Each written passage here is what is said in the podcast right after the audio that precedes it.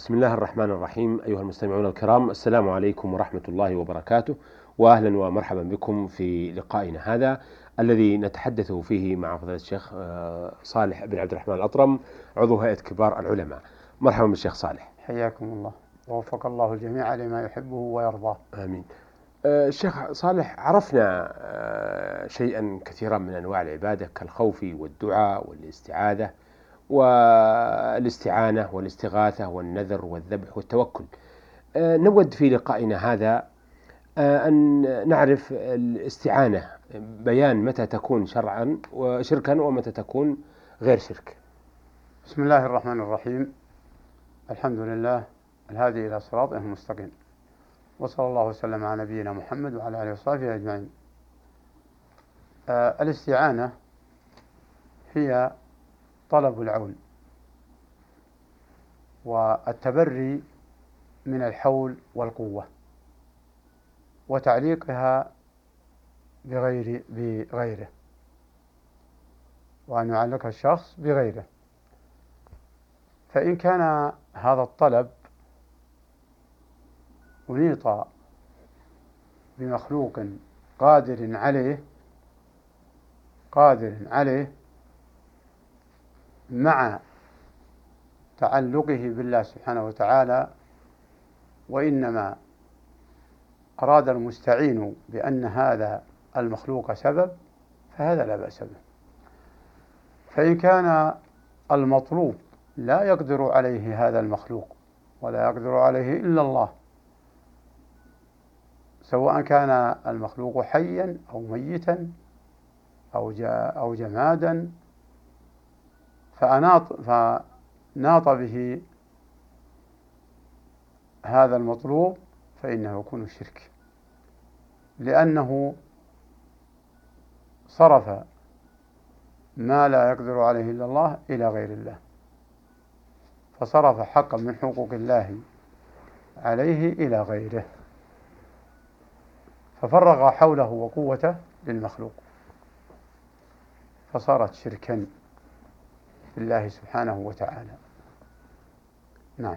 آه ما وجه اقتران آه الاستعانة بالعبادة في قوله سبحانه وتعالى إياك نعبد وإياك نستعين؟ نعم. هذان أمران مقترنان. لا بد من وجودهما فإن تخلى أحدهما عن الآخر لم يستقل ولم ينفذ ولم يكن مقبولا. وذلكم أن العبادة تشعر وتعطي معنى الذل والخضوع والانكسار بين يدي الله سبحانه وتعالى. في الظاهر أي ما يظهر على الجوارح. وأما الاستعانة فهي تعطي التبرئ من الحول والقوة إلا بالله سبحانه وتعالى. فهو الذي يعين المخلوق على ما يريد. سواء كان عبادة لله أو كان مطلبا آخر. فهذا الفرق بين العبادة وبين الاستعانة. فإذا أراد المسلم أن يعبد ربه ولم يطلب العون من الله على عبادته فقد أخل بركن من أركان التوحيد ومن أركان التعلق بالله. ولهذا قال عليه الصلاة والسلام لابن عباس رضي الله عنهما وإذا استعنت فاستعن بالله. ويسري هذا في جميع الأفعال سواء ديانة أو مطالب وحوائج دنيوية. كما جاء في الحديث احرص على ما ينفعك واستعن بالله. فالمسلم يعلق آماله بربه ويحسن ظنه بربه ويستعين به بأن يعينه ويوفقه لهذا العمل. نعم. بعد أن سمعنا بعض أنواع العبادة نحب أن نسمع شيئا حول أصل الدين وقاعدته مقرونة بالأدلة. نعم. أصل الدين وقاعدته أمران. الأمر الأول الأمر بعبادة الله. والحث على ذلك. والموالاة فيه. وتكفير من تركه. أي من ترك التوحيد. هذا الأصل. الأصل الثاني الإنذار عن الشرك والتحذير منه والتخويف من سوء عاقبته في الدنيا والآخرة وتكفير من فعله أي من أشرك بالله. والأدلة على هاتين القاعدتين موجودة في القرآن والسنة. نعم. أما القرآن فقوله تعالى واعبدوا الله ولا تشركوا به شيئا. فقوله واعبدوا الله هذا الأصل الأول والأمر الأول هو الأمر بتوحيد الله. وقوله ولا تشركوا به شيئا هذا الأصل الثاني النهي عن الشرك.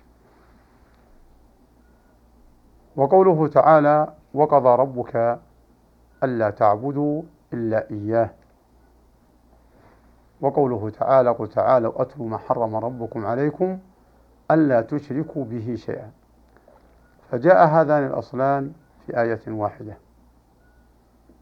وجاء الأمر بالتوحيد في الآية الأخرى وقضى ربك ألا تعبدوا إلا إياه. وجاء النهي عن الشرك وأنه أعظم المحرمات في قوله تعالى قل تعالوا أتلوا ما حرم ربكم عليكم ألا تشركوا به شيئا. فذكر الله جملة من المحرمات في هذه الآية بدأها بالنهي عن الشرك. ومن هذا قوله تعالى ولقد بعثنا في كل أمة رسولا أن اعبدوا الله واجتنبوا الطاغوت. فاجتمعت الأمران في بيان الغرض من إرسال الرسل وعليه مهما قام الإنسان بأمر من أمور الدين مع الخلل بتوحيد الله أو مع ارتكاب الشرك فأشرك مع الله غيره فإن أي أمر من أمور الدين الأخرى قام بها لن تنفع لن تنفعه. نعم. لأن الله أمر المرسلين بأن يبدأوا بالدعوة إلى إفراد الله بالعبادة.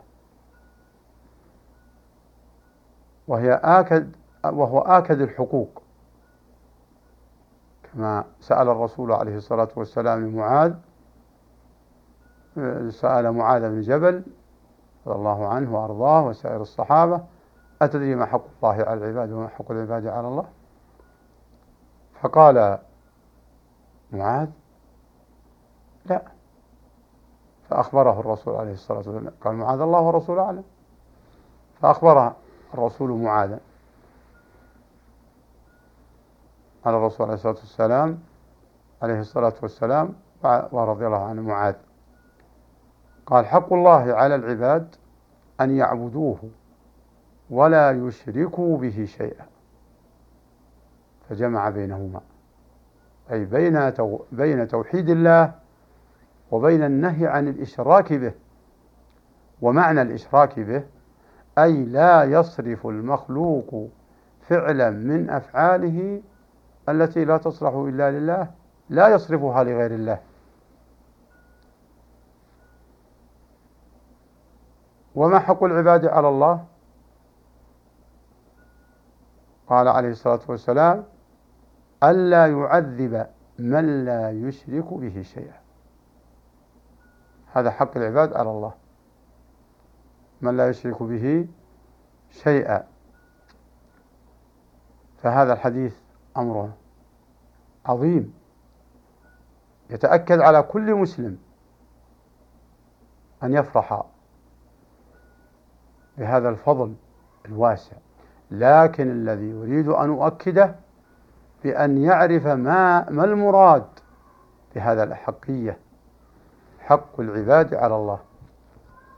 المراد بهذه الأحقية حق تفضل وإحسان وليس حق إيجاب وإلزام لأن المخلوق لا يستطيع أن يلزم ربه ولكن ولكن الله سبحانه وتعالى أعطى المخلوق هذا الوعد والله لا يخلف الميعاد فهو تفضل وإحسان من الله.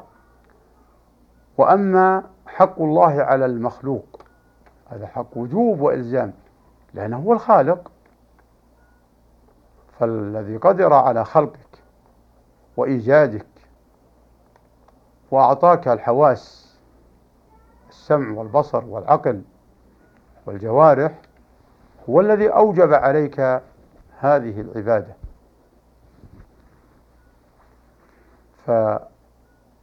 فحق الله على العباد حق وجوب وإلزام وحق العباد على الله حق تفضل وإحسان.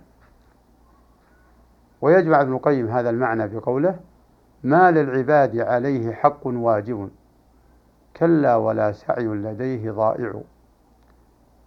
إن عذبوا فبعدله أو نعموا فبفضله وهو, وهو الكريم الواسع. وأريد التنبيه أيضا على مسألة أخرى. نعم. وهو أنه يجب على المسلم أن يعرف أيضا هذه الأحقية. بمعنى إذا قمت يا أخي المسلم بحق الله حقيقة فإنه لا يعني أن ترتكب سائر المعاصي لا. ولا يعني أن تتساهل بالمخالفات الأخرى. ومن قام بتوحيد الله حقيقة فإنه يقضي عليه بأن يجتنب سائر المعاصي وأن يقوم بسائر الواجبات. هذا مقتضاه. هذا من جهة. ومن جهة أخرى أن هذا وعد لمن أفرد الله بالعبادة وأخلص العبادة لله فلم يعبد معه غيره فإنه وعد له بأنه لا يخلد في النار. وإن ارتكب شيئا من المعاصي بدون استحلال وهي مما لا يخرج فعلها عن عن آه، نطاق التوحيد فهو تحت مشيئة الله. إن شاء عذب على قدر معصيته ثم أدخله الجنة. وإن شاء غفر له ثم أدخله الجنة. فالمقصود أن من أخلص توحيد الله وأفرد بالعبادة ومات على التوحيد بمعنى أنه لم يشرك بالله أنه لا يخلد. أما تعذيبه على المعاصي فتحت مشيئة الله ولربما يأتي لهذا بحث إن شاء الله تعالى. إن شاء الله. نعم. آه شكرا أثابكم الله. بهذا نأتي أيها الأخوة إلى نهاية لقائنا هذا الذي تحدثنا فيه مع فضيلة الشيخ صالح بن عبد الرحمن الأطرم عضو هيئة كبار العلماء. شكرا لفضيلته وشكرا لكم أيها الأخوة وإلى أن نلتقي بحضراتكم نستودعكم الله والسلام عليكم ورحمة الله وبركاته.